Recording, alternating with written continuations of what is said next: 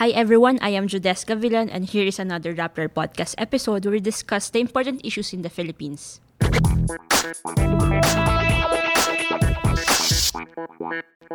What we're going to talk about in this episode is the sinking of a Filipino fishing boat by a Chinese ship in the West Philippine Sea.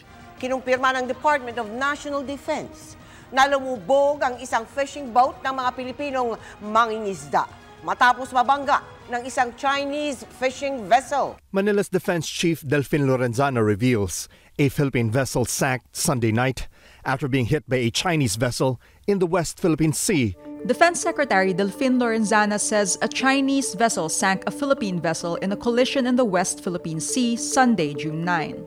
22 fishermen were on board when this happened, and many, understandably, are upset and disappointed with how the government is handling this incident. Kasama ko ngayon na Rappler Foreign Affairs reporter na si Paterno Esmaquel and defense reporter na si Rambo Talabong. The two are closely following the issue and today we will try to dissect what has happened so far. Thank you for joining me today, guys. I know it's been a very busy week sa ating lahat dito. Thank you, Jodes. Thank you, Judas, for the invitation. So let's begin already. Rambo, what? How does this begin? What happened?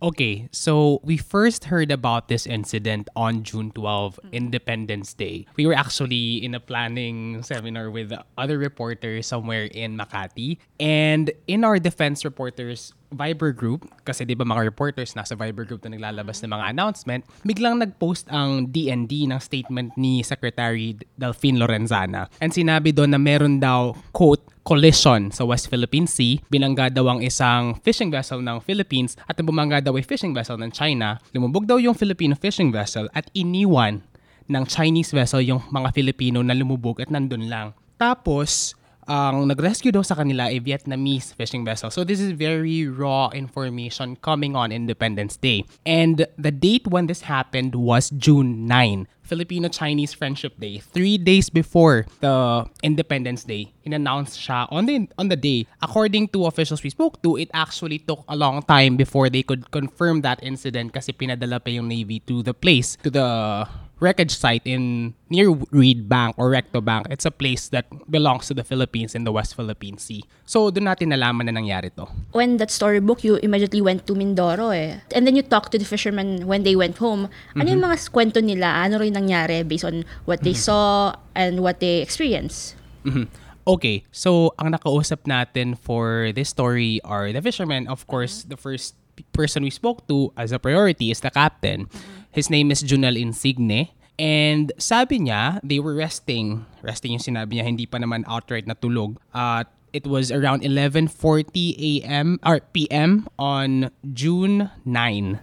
Tapos yung kanila daw kusinero si Richard Blaza may narinig na ugong at nagising kasi nasa taas daw nung bangka si Richard Blaza kaya ginising niya yung ibang mga tribulante. Tapos nagpanik na sila kasi may paparating daw. May mga nagsasabi na, na nakakita sila ng ilaw galing dun sa mismong cabin ng Chinese vessel at may mga nagsabi na ugong lang ang kanilang naririnig at paparating na sinubukan daw ni Kapitan, si Junal Insigne, na ilayo dun sa path ng Chinese vessel yung FB fishing boat Gemver, yun yung pangalan ng vessel. At walang, as in, basically no match ang Gemver sa Chinese speed. As in talagang tinamaan yung rear ng boat. So, lumubog siya from the back to the front. And then it said that they were left to the mercy of the elements. How were they rescued? Kasi you-mention kanina may Vietnamese boat na involved.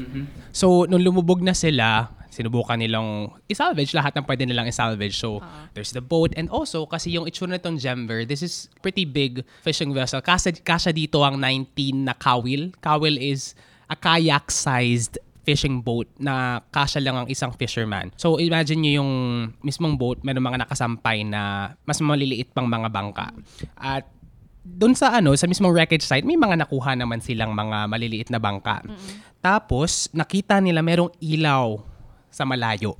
At estimate nila is around 5 nautical miles away. Wala na silang magawa, wala- na silang pag-asa at that point eh. At yun na lang ilaw na yun siguro ang kanilang inaasahan.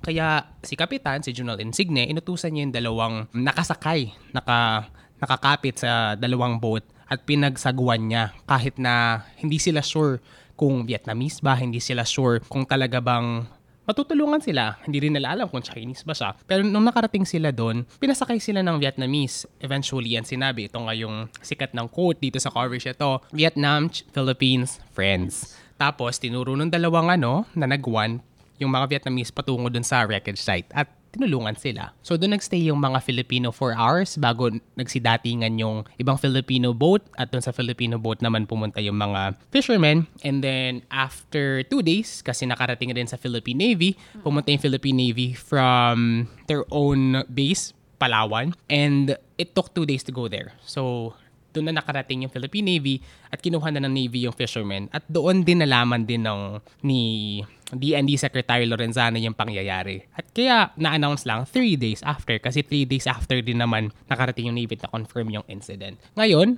nasa Occidental Mindoro na sila. From what I understand, na-corroborate na yung story ng rescue kasi di ba nag-speak up na yung uh, Vietnamese fishermen. So can you tell me paano yung sinabi niya? Ah, yung Vietnamese uh, fishermen, na-contact na ng uh, owner ng Vietnamese boat, yung uh, kapitan nung uh, bangka at talagang nagmatch yung um, kwento ng mga Vietnamese uh, fishermen at saka noong mga Pilipinong fishermen. Alam mo, mahalaga itong pagmamatch na ito lalo na ngayon mismong palasyo eh nagdududa doon sa version ng uh, Filipino fishermen. So palagay ko kailangan uh, dito natin ma-situate itong Vietnamese account na ito eh. Dahil yung mga Pilipinong opisyal eh nagdududa sa sarili nilang mangingisda. Ngayon may kwento yung mga Vietnamese na mangingisda eh nagmamatch doon sa kwento ng Pilipino. Ayan, isang ebidensya siguro yan na dapat ay eh, pag-aralan ng gobyerno natin. And I think also dapat i- ang issue talaga dito is yung inabandon na eh. Imagine mo if wala yung Vietnamese fishermen, anong mangyayari sa 22 fishermen na yan, 22 Filipinos. Na-mention mo kanina na government is self-doubting yung sinasabi ng mga fishermen. And siguro balik ko rin nung first few days nung after the story broke. Sabi ni Lorenzana mismo na it's a Chinese vessel. And then afterwards, she said na they're not sure. So right now, we can surely say na sure tayo na Chinese vessel yung involved. Yes. Mhm. Especially with the statement of the China, of China. Siguro paterno, ano bang importance na lead bank dito? Gano'n siya ka-importante in the bigger uh, scheme of things? Bakit nandun yung Chinese vessel? Bakit din nandun yung maraming Filipino fishermen? Kailangan muna natin, Jodes, mag-zoom out. no Hindi ito issue lang tungkol sa isang ah, Chinese ship na bumangga sa isang bangkang Filipino na kailangan eventually ng China, bayaran ng danyos. Hindi lang yan tungkol dito. Kapag ikaw ay nag-zoom out, makikita mo na parte ito ng decades long, ilang dekada nang nagtatalo ang Pilipinas at China para dito sa West Philippine Sea. At noong 2016, nagkaroon tayo ng isang game changer. Ito yung uh, Hague ruling na sinabi na yung pag-angkin ng China sa buong South China Sea na napakalayo sa kanila eh inaangkin nila itong uh, buong South China Sea hindi masasabi ng China na sa kanya lahat ito dahil ang Pilipinas ay may karapatan sa 200 nautical mile exclusive economic zone. So itong 200 nautical mile exclusive economic zone na ito mula sa baselines ng uh, ng Pilipinas Kasama dito yung reed bank. Mm-mm. Ngayon, itong reed bank, marami raw itong uh, isda. Ilang dekada nang nangingisda dito yung mga Pilipino doon. May istorya pa si Rambo na yung mga retired fishermen eh nalulungkot sila tungkol sa mga nangyayari ngayon. Talagang dekada nang nangingisda yung mga Pilipino doon. At bukod dyan, yung uh, United States, may pag-aaral sila na itong reed bank ay posibleng may laman, may reserba na oil at natural gas. Ito yung uh, gustong-gustong makuha ng China dahil syempre, aba eh, oil and natural gas nandun sa ilalim ng dagat. Pero hindi tayo makapagbungkal pa at makapag-explore dito sa Reed Bank dahil nagkaroon ng uh, moratorium yung uh, Philippine government nung panahon ni Pangulong Aquino sa pagkakatanda ko 2014 nag-impose ng uh, moratorium si President Aquino sa oil exploration sa uh, Reed Bank dahil may kaso pa noon yung Pilipinas. Mm. Nag-file ng kaso ang Pilipinas January 2013. Nung July 2016 na desisyonan yung kasong ito. So ngayon, nag-a-appeal ngayon yung um, Department of Energy sa Department of Foreign Affairs para malif na itong moratorium para tayo ay makapag joint exploration na. So ito nga no, yung oil na nasa ilalim ng Reed Bank ito yung talagang ah, gustong-gustong makuha ng ah, ng China. Pero talagang sa Pilipinas yan eh. May ruling na. Itong ah, oil and natural gas ginagawa ng China para mabakuran yung reed bank. Dito sa maliliit na mga aksyon na ito, katulad ng pagharas sa mga mangingisda, eh, di ba kung mambabakod ka ng kahit ano, uunti-untiin mo yan eh. At itong pagpapalubog sa FB Gemver, ito ay bahagi nung kagustuhan ng China na mapasa kanya itong reed bank. Pero nakakalungkot, yung gobyerno ng Pilipinas ay napakalambot naman sa pag-assert ng 2016 Hague ruling at sa pagkondena dito sa ginawa ng China sa FB Gemver. So, Paterno, what are the actions of the Foreign Secretary so far? And as someone who's covered the, Yes. the government's response to the various threats and harassments of China, even before the ruling uh, was established, are you satisfied with what's happening? Kung ikaw compare mo yung mga, yung reaction ng previous administrations, pag may mga skirmishes, pag may stands, uh, standoff sa West Philippine Sea, how would you compare it to how the government is responding now? Napakalambot. So sinabi ni uh, Foreign Secretary Teddy Boy Locsin na nag-file daw ang Pilipinas ng isang diplomatic protest laban sa China. Pero alam mo kung saan sinabi ni Teddy Boy Saan? Locsin yun? Saan? Twitter? Sa Twitter.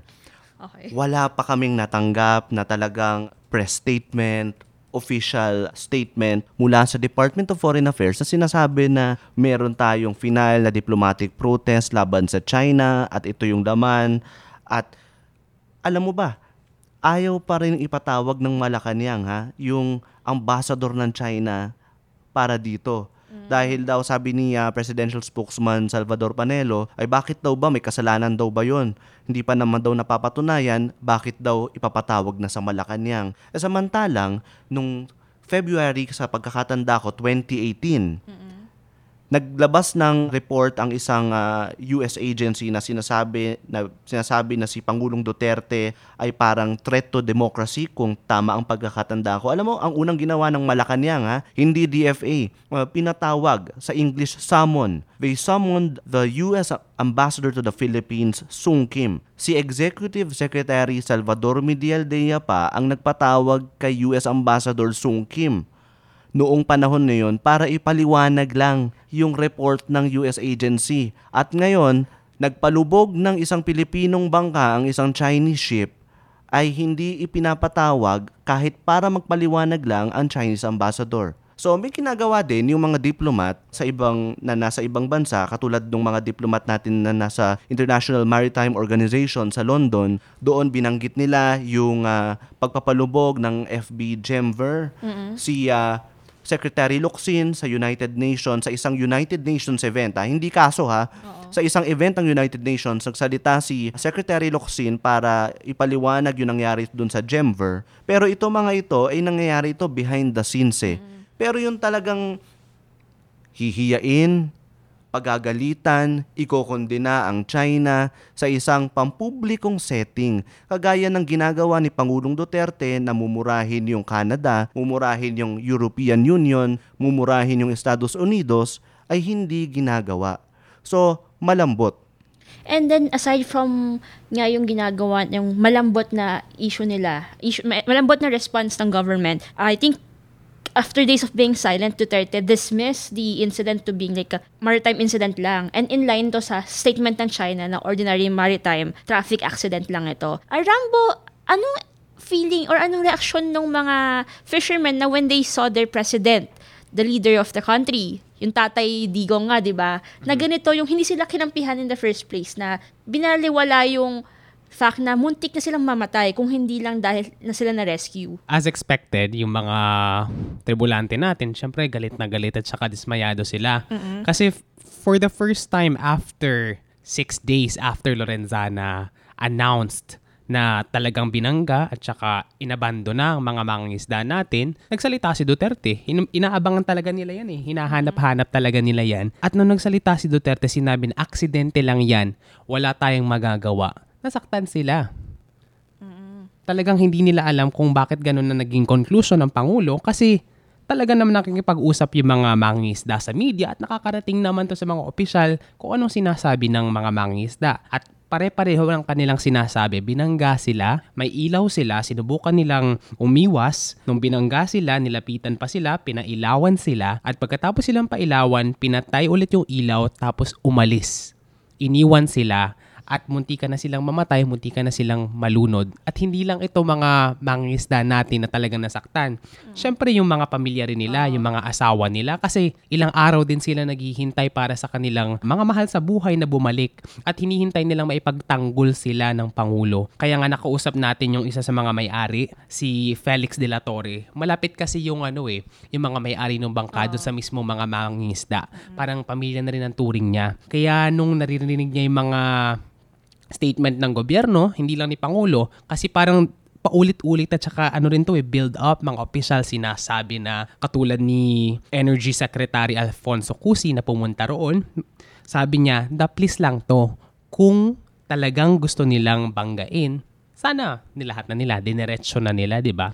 So, sobrang nasaktan talaga yung mga tao. At sabi sa atin ng isa sa mga may-ari, ang pakiramdam niya parang alipin na ang mga Pilipino ng China at wala tayong karapatan sa sarili nating nasasakupan. And to think na yung livelihood nilang affected dito eh. And we have to note na fishermen or fisher folks are uh, included in the most, uh, the poorest sector in the Philippines. So imagine mo na nasira na yung bangka nila and of course, it's addition, addition to sa paghaharas nila sa seas natin, sa West Philippine Sea, talagang affect, affected yung livelihood nila eh. Pero I, I want to ask Rambo na, how does the Philippine Navy feel, or the Coast Guard feel about this? Kasi, I think before pa the administration, they've been involved with the skirmishes, sa stand uh, standoff. Sila nasa front lines eh. And then we see, and then they see the president downplaying this, the incident, even the harassments before. How do they feel? For the Philippine Navy, they don't love talking about their feelings, but they do share their conclusions and their analysis of how the things happened and how they make of it. And from the beginning, what they're saying is this is far from being accidental. Kasi ang sinasabi ngayon ng mga opisyal ng gobyerno, mukhang aksidente lang, mukhang hindi naman sinasadya. Ayun nga, sabi ng isa, daples lang. Tapos, ang sabi nila, ang laki-laki daw ng West Philippine Sea, pwedeng hindi sinadya, pwedeng tulog yung mga Chinese, pwedeng hindi nakita yung Filipino fishing vessel kasi maliit lang siya. Pero yung Philippine Navy, na nakakwentuhan din yung mga mangingisda, ang report talaga nila kay Lorenzana noong Independence Day is inabando na sila. Hindi kasi madaling ipaghiwala yung dalawang yun eh. Ito ata yung malaking issue rin dito sa ah, usaping ito. Dalawa yung bagay na kailangan pag-usapan, yung pagbangga at yung pag-abandona. Oo. Ang mismong dini- dinidiin ng gobyerno ay hindi sinasadya. Mukhang aksidenta lang talaga yung ginawa yun. Pero ang palaging sinasabi ng mga mangisda at sinasabi din ng Navy is iniwan. Oo. Hindi mo paghihiwala yun. Kung hindi sinadya yung pagbangga, sinadya ba yung pag-iwan sa kanila? Kung hindi sinadya, kung hindi mo sinadya yung pagbangga, iiwanan mo ba ang isang tao na binangga mo? Isang bangka na binangga mo? Oo. At na, nasa ano to eh? Nasa rules, Rules. of the sea. Yes. Rules of operations at sea na kung meron ka nakitang mga tao na nasa dagat na palutang-lutang, it's presumed na delikado ang dagat kasi maaari silang malunod, maaari silang mabanggarin, maaari silang uh, atakihin ng iba pang mga vessel at i- pwede silang, I don't know kung meron din mga pating, di ba? Pero it's presumed that the sea is a dangerous place and when you see a person floating there, you have to help them. And ang nakita natin, ang nakita ng mga fishermen, sinabi sa atin, pinailawan pa sila. So nakita talaga sila, malinaw na malinaw na pinailawan sila, nakita sila, at malinaw rin daw sa kanila na talagang iniwan sila. And of, di ba nga pag sa kalsada nga eh, pwedeng hit and run na yan eh. Pag iniwan mo, pwede ka kasuhan agad. Kailangan lang natin ma i-add Jodes, no? Yung sinabi ni Supreme Court Senior Associate Justice Antonio Carpio na itong ah, bumangga sa FB Gemver ay posibleng Chinese Maritime Militia. Itong Chinese Maritime Militia, eh, ato ito yung mga parang ah, nagkapanggap na sibilyan na mga bangka, kunyari fisherman, pero sa totoo ay sila ay kasama nung ah, People's ah, Liberation Army ng China, yung ah, military ng China. So kailangan nating um, ma-add yan dahil alam mo yung style na yan, yung parang ginagawa sa sinasabi ng mga human rights advocate na ginagawa dun sa Oplan Tukang ng, ng pamahalaan na merong mga sinasabi silang mga mass gunmen na hindi naman daw pulis pero pumapatay ng mga drug suspects. So, medyo ganyan yung po pwede nating ah, metaphor dyan. Itong mga Chinese maritime militia, eh talagang kasa- kasama sila nung ah, armed forces ng, ng China pero nagpapanggap na mangingisda. So, yan daw, according to ah, Justice Carpio, yan daw ang posibleng bumangga dun sa FB Gemver, Chinese Maritime Militia. And I think it's safe to say that many are really disappointed. Parang they didn't expect this siguro na ganito kalamya yung response. What should the Philippine government do ba, Paterno, given na you've covered this dispute for so many years? Ano yung dapat nilang gawin? Aba, eh, unang-una sa lahat, eh, kailangan pare-pareho yung kwento nila. Aba, eh, iba-iba yung sinasabi ng bawat opisyal, nakakahilo na silang i-monitor at may ga- ginagawa nga kami ngayon timeline ni Rambo na talagang iba-iba yung sinasabi ng mga opisyal. So, kumbaga sa English, get your act together muna. At magpare-pareho muna kayo ng kwento, saka natin pag-usapan kung ano yung gagawin natin sunod. Pero mahalaga na dun sa gagawing sunod, eh hindi lang ito itatrato ng gobyerno na parang kasalanan ng isang private Chinese ship laban sa isang sibilyan na bangka ng Pilipino babayaran lang ng magkano nga Rambo yung ah, danyos? Yung danyos daw, ang estimate ng Department of Agriculture at saka ng may-ari ay 2.2 million pesos. Ito yung sa isda at saka dun sa mismong damage dun sa bangkang Jember. So kung babayaran ba ng 2.2 million o kahit 5 milyon o 10 milyon yung mga mangingisda ng Gemver, eh tapos na yung usapan? Hindi. Kasi meron tayong tinatawag na bigger picture. At ang bigger picture ay yung pag-angkin ng China sa kung ano ang pagmamayari ng Pilipinas. Yan ang kailangan i-address ng pamahalaan ngayon at hindi lang yung pagbibigay ng danyos sa mga mangingisda dahil parang doon papunta. Pero talaga bang pinaglalaban ng gobyerno yung karapatan ng Pilipino? And I think my last question for today, how do you think this incident will affect the reputation of the Duterte administration in the long run? Parang sila ba yung, they will, will they be remembered that for this incident? Reputation. Yeah. Ikaw bilang nagko-cover ng human rights, ano yung reputation ng gobyerno para sa'yo? Well, many human rights advocates tell me that yung reputation ni Duterte is someone who's was disregard of the basic human rights. Disregard of they, he disregards yung the small the uh, smallest Filipinos, the people who are on the sidelines. ano nga yung I word na laging ginagamit tungkol sa Administrasyon Duterte? Impunity. Yes. At marami nagsasabi na itong nangyari sa FB Gemver ay pagpapakita ng impunity sa karagatan. At kung ayaw ng ah, Administrasyong Duterte na mabansagan na naman na meron na naman tayong impunity kagaya ng nangyayari sa human rights situation, aba, eh dapat ayus-ayusin natin yung pag-address dito sa paglubog ng FB Gemver. Salamat sa pag-bring up ng word na impunity, Paterno and Jodes. But as someone who has also covered the drug war, hindi ko alam kung anong epekto nito sa reputasyon ng Pangulo. Kasi kinover na natin mismo ang war on drugs. Nakita natin ang mga inconsistencies dito. Nakita na rin natin ang inconsistencies sa image ng Pangulo bilang tagapagtanggol nila. At makikita natin na yung popularity ratings niya mataas pa rin. Ito yung malaking question for me. Hindi ko alam kung gaano kalaki para naman sa mga Pilipino itong issue na to. Kung ang pinag-uusapan na natin ay impunity sa sarili nating karagatan. Ang alam natin ay talagang pinapakita ni Duterte ang sarili niya bilang tatay digong.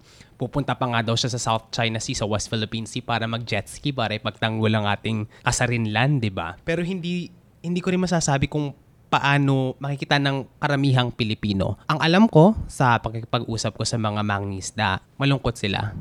Ang alam ko, galit sila. At dismayado sila sa katahimikan at kalambutan ng kanilang Pangulo. Alam mo, itong ah, sigalot sa West Philippine Sea, ilang dekada na itong pinag-uusapan. Pero ang naibigay siguro nitong ah, FB Gemver ay muka. Nabigyan natin ng muka itong issue. Merong 22 mangingisda na naapektuhan ng issue. At siguro yun ang magandang pag-summarize ito. No? Talagang mga totoong tao ang naapektuhan itong tinatawag na Nine Dash Line ng China, Chinese Maritime Militia. Kapag binasa mo lang yan sa libro, eh parang nakalutang ka lang sa ere. Pero pag nakita mo yung mukha ni Captain Junel Insigne at nung kanyang mga crew sa FB Gemver, eh makikita mo na talagang totoong issue ito na nasa bituka ng Pilipino. At siguro diyan talaga magkakaroon ng malasakit ang ah, mga kapwa natin, yung mga nagbabasa ng balita na siguro dati walang pakialam sa West Philippine Sea, ay pag nabigyan natin ng muka. At si Rambo ay papunta ngayon uli sa Mindoro para ah, tignan yung sitwasyon ng mga ah, fisherman doon. So on that note, sobrang laking issue nito. And aside from the big issue nga na this is a con- ah, sa property ng Philippines, andun din yung mga fishermen, the poorest in the country. So we now wait for further developments eh, kung ano na magiging response ng government again, and kung magsalita na ba yung China ulit aside from their statement. Thank you Rambo and Paterno for joining me today. Thank you listeners for tuning in. Please don't forget to visit the Rapper website to follow the latest updates on this issue. Once again, I'm Jodeska Villan. Thank you for listening.